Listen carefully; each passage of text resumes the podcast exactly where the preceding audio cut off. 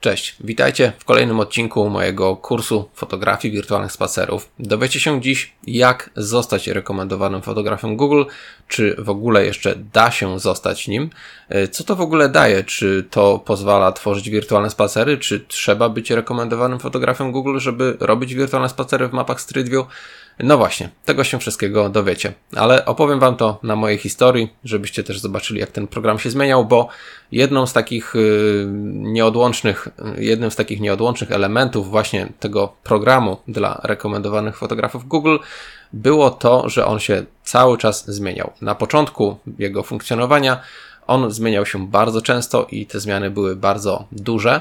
Y, natomiast z czasem y, już jakby sposób tego funkcjonowania tego programu się ustatkował i e, od e, dłuższego czasu to się już raczej nie zmienia. Więc jak ja zostałem rekomendowanym fotografem Google? Co to w ogóle znaczy? Dlaczego ja za każdym razem powtarzam, że, że ja jestem rekomendowanym fotografem Google? Dlaczego nie mówię na przykład, że jestem fotografem Google? No właśnie, nie mogę mówić, że jestem fotografem Google. E, jedną z takich zasad, które są od samego początku tego programu aż do dziś e, obowiązujących, takich naj, jednych z najważniejszych jest to, że mm, my nie jesteśmy pracownikami Google, zatrudnionymi przez Google. Każdy z nas ma osobną działalność, każdy z nas funkcjonuje osobno, jako osobny podmiot i y, Google chce zachować, powiedzmy, tą rozbieżność między firmą, marką Google, a rekomendowanymi fotografami Google. Dlatego też nie pozwala nam mówić, że jesteśmy fotografami Google, bo wtedy moglibyśmy ludzi wprowadzać w błąd i właściciele firm, którym oferujemy na przykład wykonanie wirtualnego spaceru, mogliby sobie pomyśleć, że my jesteśmy bezpośrednio zatrudnieni przez Google i jeśli my coś zepsujemy, czy coś tam, nie wiem, powiedzmy, zrobimy źle, to oni mogą wtedy mieć pretensje do całej firmy Google. Y, natomiast tak nie jest. Każdy z nas ma powiedzmy ponosi odpowiedzialność za to, co robi na własny rachunek, można powiedzieć, tak? Także y, nie jesteśmy zatrudnieni przez Google i właśnie dlatego ja za każdym razem muszę powtarzać, że ja jestem rekomendowanym fotografem Google, a nie mogę mówić, że jestem po prostu fotografem Google. I to jest jedna z takich ważniejszych zasad, które obowiązują do dzisiaj. Jak to było na początku? Żeby w ogóle zostać e, fotografem e, rekomendowanym przez Google i móc tworzyć wirtualne spacery, no bo właśnie na samym początku funkcjonowania tego programu, jeśli ktoś chciał tworzyć wirtualne spacery w systemie map Google Street View, to trzeba było zostać tym rekomendowanym, certyfikowanym fotografem Google. Trzeba było dołączyć do tego programu e, i dostać się do niego. Dzisiaj tak naprawdę właśnie nie trzeba już y, robić praktycznie nic, żeby się dostać do tego programu. Każdy użytkownik map może tworzyć wirtualne spacery bez żadnych ograniczeń, ale do tego jeszcze przejdziemy sobie później. No właśnie, na początku, żeby móc tworzyć te wirtualne spacery, trzeba było się dostać do programu. Jak to wyglądało? Ja, kiedy w 2013 roku ubiegałem się o dotację na, otwor na otworzenie właśnie firmy zajmującej się fotografią, to na początku, szczerze mówiąc, w ogóle planowałem, żeby ta firma zajmowała się typem fotografii produktowej, y, czyli robić zdjęcia na strony internetowe, na aukcje, na ogłoszenia i tak dalej, jakieś zdjęcia produktowe. Natomiast zauważyłem gdzieś tam w newsach y, informację, że właśnie jest nabór na rekomendowanych fotografów Google, że można się dostać do tego programu i robić zdjęcia do Map Street View. Więc y, zauważyłem w tym dużą szansę, stwierdziłem, że ok, no to chyba jest lepszy pomysł, bo y, no jest to marka, duża marka, duża firma, mapy Google się będą na pewno rozwijać, także warto dołączyć do tego programu. No i złożyłem wniosek przez stronę internetową, żeby się do tego programu dostać. Następnie zostałem zakwalifikowany do pierwszego etapu, czyli dostałem dostęp do materiałów szkoleniowych. To było kilkanaście czy tam kilkadziesiąt stron takich w internecie po prostu instrukcje. I w tych instrukcjach było, mm, było napisane, jak robi się te zdjęcia, po prostu jak ustawić aparat, na jakiej wysokości ma być statyw rozwinięty, jakie mają być y, ustawienia aparatu, jaki sprzęt jest w ogóle potrzebny, co kupić, jakie są zasady w ogóle planowania tych spacerów, czyli w jakich miejscach robić panoramy, co ile metrów robić te panoramy, żeby to funkcjonowało, Y, no i to wszystko było wytłumaczone w tych materiałach. Ja wtedy, no, bardzo mi zależało, żeby dostać się do tego programu, więc oczywiście wykułem, nauczyłem się tych wszystkich materiałów na pamięć. No ja wtedy jeszcze nie byłem jakoś bardzo obeznany w fotografii, ja wtedy dopiero zaczynałem tak naprawdę, dopiero się uczyłem czym jest na przykład surowy format zdjęć RAW, a czym jest zdjęcie JPEG, jaka jest różnica. Dopiero wtedy byłem na tym etapie, można powiedzieć, także ja wtedy nie byłem jakimś też rozwiniętym fotografem jeszcze. E, także e, wtedy razem z tym pomocą Google można powiedzieć, że też łapałem jakieś podstawy fotografii. E, no i właśnie, przygotowałem się do tego tak jak tylko mogłem. Na szczęście ten egzamin był online, egzamin do tego, żeby zakwalifikować się do dalszego etapu programu. Także jeśli on był online, no to nie był taki trudny, tak? No bo wiadomo, można było sobie przygotować jakieś materiały pomocnicze, można było te instrukcje wcześniejsze wydrukować sobie na przykład, tak jak też, ja też to zrobiłem. Natomiast mimo wszystko ja się też do tego egzaminu przygotowałem, bo bałem się, że nie zdążę znaleźć odpowiedzi w tych materiałach, więc no, dosyć mocno się przygotowałem, pamiętam. No i udało mi się, udało się ten egzamin online zdać. On nie był jakiś strasznie trudny, no ale był. No i y, kolejnym etapem, żeby stać się już w pełni rekomendowanym fotografem Google, było to, że musieliśmy zrobić trzy spacery testowe, czyli takie po prostu pokazać, że, że wiemy, jak to się robi na przykładach. Y, ja pamiętam, że wtedy zrobiłem chyba sklep rowerowy, sklep spożywczy y, i chyba spacer po własnym domu, po korytarzu, po prostu, żeby pokazać Google'owi, że wiem, jak funkcjonuje ten system, wiem, jak się robi te zdjęcia. E, no i zrobiłem to e, z lepszymi i gorszymi rezultatami, bo pamiętam wtedy, że jeszcze e, na początku też musiałem jakieś zdjęcia jechać poprawić, bo nie chciały mi się dobrze złączyć te panoramy, także jechałem je poprawiać. I tak to, tak to wyglądało na początku.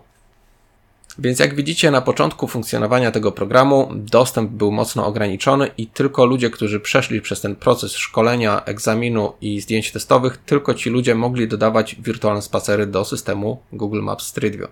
E, dziś ten dostęp jest całkowicie odblokowany i każdy z Was może tworzyć takie wirtualne spacery. Nie ma praktycznie żadnej bariery wejścia. Y, no dobra, ale wróćmy sobie do tego bycia rekomendowanym fotografem Google. Co to jeszcze znaczyło? Y, czy możecie się stać takim rekomendowanym fotografem Google dzisiaj? Y, na początku tego programu, tak jak mówiłem, było bardzo dużo zmian wprowadzanych.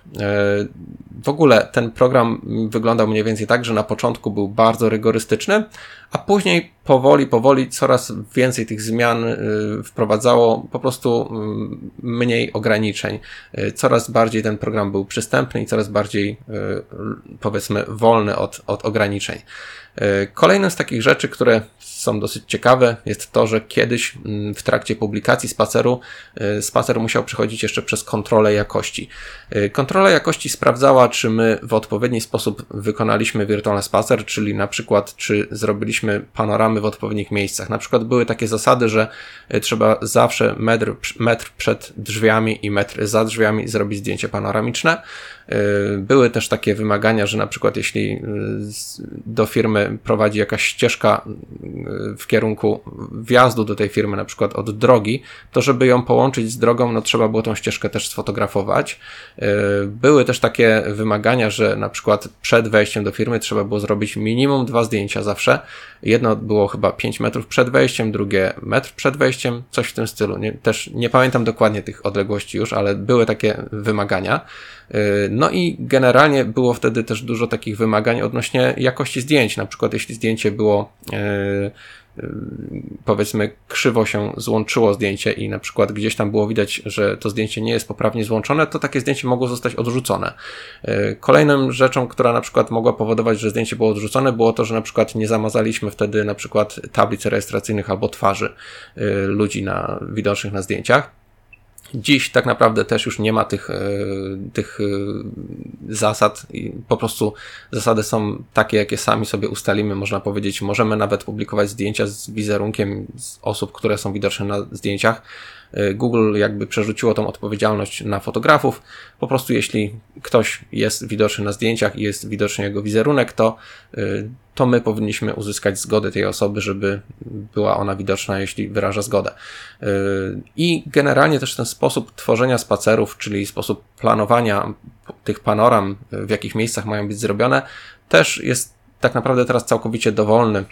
I tutaj to ma swój minus i plus, bo wcześniej te zasady były bardzo restrykcyjne, na przykład y, kontrola jakości mogła odrzucić, jeśli zdjęcia były za blisko siebie, y, a dziś tych wymagań nie ma prawie w ogóle i to też powoduje czasami takie skrajne przypadki, że na przykład ktoś robi jedno zdjęcie przed wejściem do firmy, a drugie zdjęcie prowadzi na przykład do, od razu do środka budynku, przeskakujemy po prostu od wejścia do środka budynku przeskakujemy przez kilka ścian albo w ogóle jakiś korytarz, y, recepcję i tak dalej. Także ja do dziś trzymam się niektórych z tych zasad funkcjonowania tych spacerów. Y, staram się to robić mniej więcej tak, jak kiedyś to było w tych wymaganiach y, określone. Natomiast też nie przestrzegam może wszystkich z tych regulacji, które były wtedy, bo niektóre z nich są może nie do końca potrzebne. E, na przykład robienie zdjęć zawsze metr przed drzwiami, metr za drzwiami. Trochę nie ma sensu. Czasami można zrobić od razu na przykład 2-3 metry za drzwiami i to wygląda, po prostu funkcjonuje też to trochę lepiej. Także myślę, że dziś każdy fotograf, który robi wirtualne spacery ma jakieś swoje własne zasady, jak te spacery funkcjonują i wie, jak ten spacer musi być zbudowany, wie, jak te panoramy muszą być rozmieszczone, żeby to po prostu dobrze funkcjonowało. Kolejną ze zmian, które były wprowadzone na początku funkcjonowania tego programu y, rekomendowanych fotografów Google było to, że y, żeby utrzymać się w programie, żeby móc w ogóle w nim być i robić wirtualne spacery do Map Street View, trzeba było robić minimalną ilość spacerów w miesiącu. Y, nie pamiętam teraz chyba dokładnie ile to było, czy trzy czy cztery spacery w miesiącu.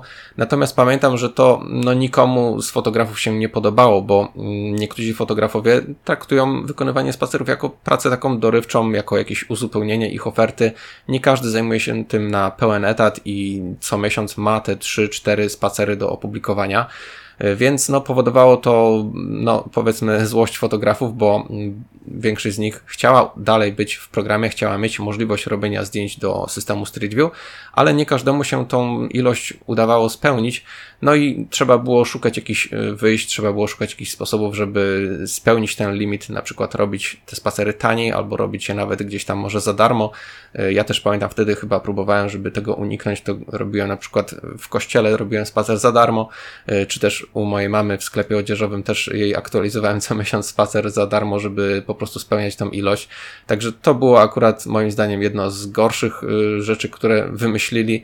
Natomiast dosyć szybko się z tego pomysłu mm, wycofali i mm, później od tego czasu już e, nie wymagali żadnej minimalnej ilości spacerów i to uważam za duży plus, bo do dzisiaj każdy z fotografów może sobie zrobić e, albo 100 spacerów w ciągu tygodnia, albo jeden spacer rocznie, tyle ile mu się tylko podoba. No dobra, powoli już omówiliśmy, jak to wszystko funkcjonuje, e, co się zmieniło. E, jedną z takich kolejnych bardzo dużych zmian, e, które zostały wprowadzone chyba jakoś dwa albo trzy lata po rozpoczęciu tego programu w Polsce, było to, że Google całkowicie otworzyło dostęp do tworzenia wirtualnych spacerów, czyli każdy, kto chciał tworzyć wirtualne spacery, mógł je tworzyć za pomocą aplikacji Street View na telefonie, na Androidzie czy na iOSie. I od tego czasu dostęp do tworzenia spacerów był tak naprawdę otwarty. Każdy mógł je robić. Do dzisiaj tak właściwie jest. Natomiast nadal, jeśli ktoś chciał zostać rekomendowanym fotografem Google, czyli móc się tak przedstawiać i, i też na swojej stronie mieć taką plakietkę specjalną, że jest rekomendowanym fotografem Google, to jeśli ktoś chciał dołączyć do tego programu, to y, wymagania się zmieniły. Nie było już egzaminu, nie trzeba było przechodzić tego egzaminu, testu i nie trzeba było robić zdjęć testowych. Jedynym y, od tego czasu e, jedynym wymaganiem, żeby dołączyć do tego programu było tylko i wyłącznie wykonanie 50 zdjęć panoramicznych. E, więc w sumie to wymaganie nie jest jakieś bardzo trudne. Wykonanie 50 zdjęć nie jest trudne. Czasami jeden spacer może się składać z 50 zdjęć panoramicznych. Można je było zrobić w sumie dowolne, nawet nie trzeba było robić ich w firmach. Można było równie dobrze gdzieś tam przejść się po parku i zrobić 50 zdjęć panoramicznych.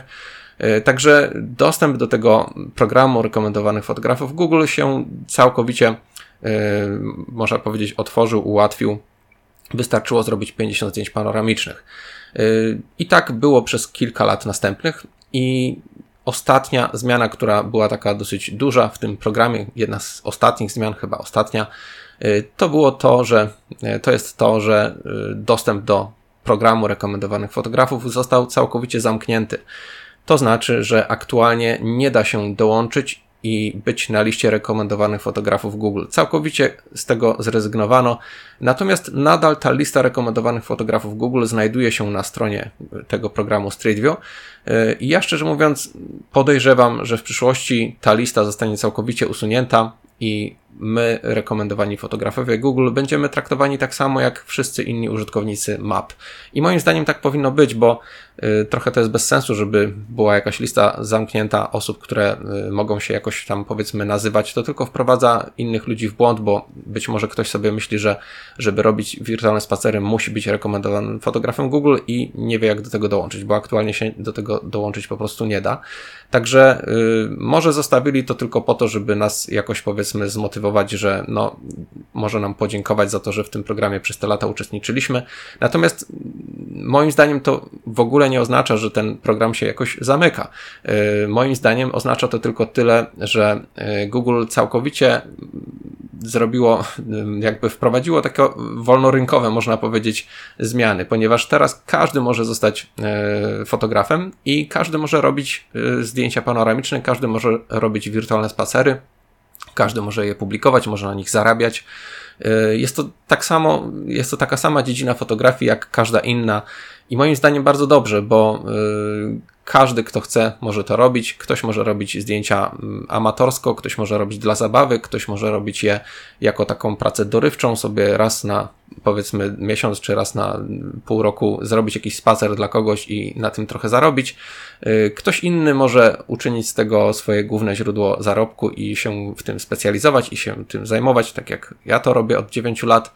Także y, moim zdaniem nigdy wcześniej nie było łatwiej tworzyć wirtualne spacery. Y, teraz dostęp do tego y, jest praktycznie całkowicie otwarty, więc jak widzicie, program Google Street View bardzo mocno się zmieniał na początku i wiecie co, ja też trochę podobnie podchodzę do tego kanału YouTube. Na początku opublikowałem już cztery odcinki dotyczące fotografii wirtualnych spacerów i widzę, że to nie działa. Widzę, że coś jest nie tak, bo y, tych wyświetleń jest bardzo mało, 200-300 wyświetleń, kilka komentarzy, y, kilkanaście tych reakcji pod filmami, także widzę, że to nie funkcjonuje i tak jak Google wprowadzało zmiany w tym programie, tak samo ja chciałbym coś cały czas zmienić i spróbować innych metod, żeby być może ten kanał jakoś faktycznie zadziałał.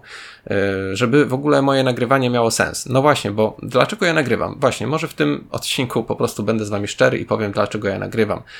Otóż nie nagrywam, żeby się z wami dzielić moją wiedzą za darmo, bo nie mam nic innego ciekawszego do zajęcia, albo chcę być, nie wiem, popularny. Nie, wcale mi na tym nie zależy jakoś specjalnie, żeby mieć dużo wyświetleń dla samych wyświetleń.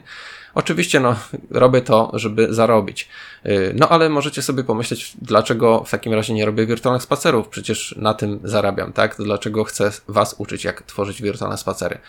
Otóż, no, mi to całkiem dobrze idzie. Natomiast słuchajcie, yy, tworzenie, w ogóle fotografia ma jedną bardzo dużą wadę. Yy, nie da się tego za bardzo skalować. To znaczy, yy, ja jestem w stanie w ciągu miesiąca zrobić 4-5 wirtualnych spacerów i to tyle. Nie jestem w stanie zrobić ich więcej, bo po prostu nie starczy mi czasu. Y, chciałbym stworzyć produkt, który będzie mm, cyfrowy produkt, który będę mógł sprzedawać, który będę mógł skalować y, i wtedy mogę sprzedać taki produkt powiedzmy 100 razy w ciągu dnia.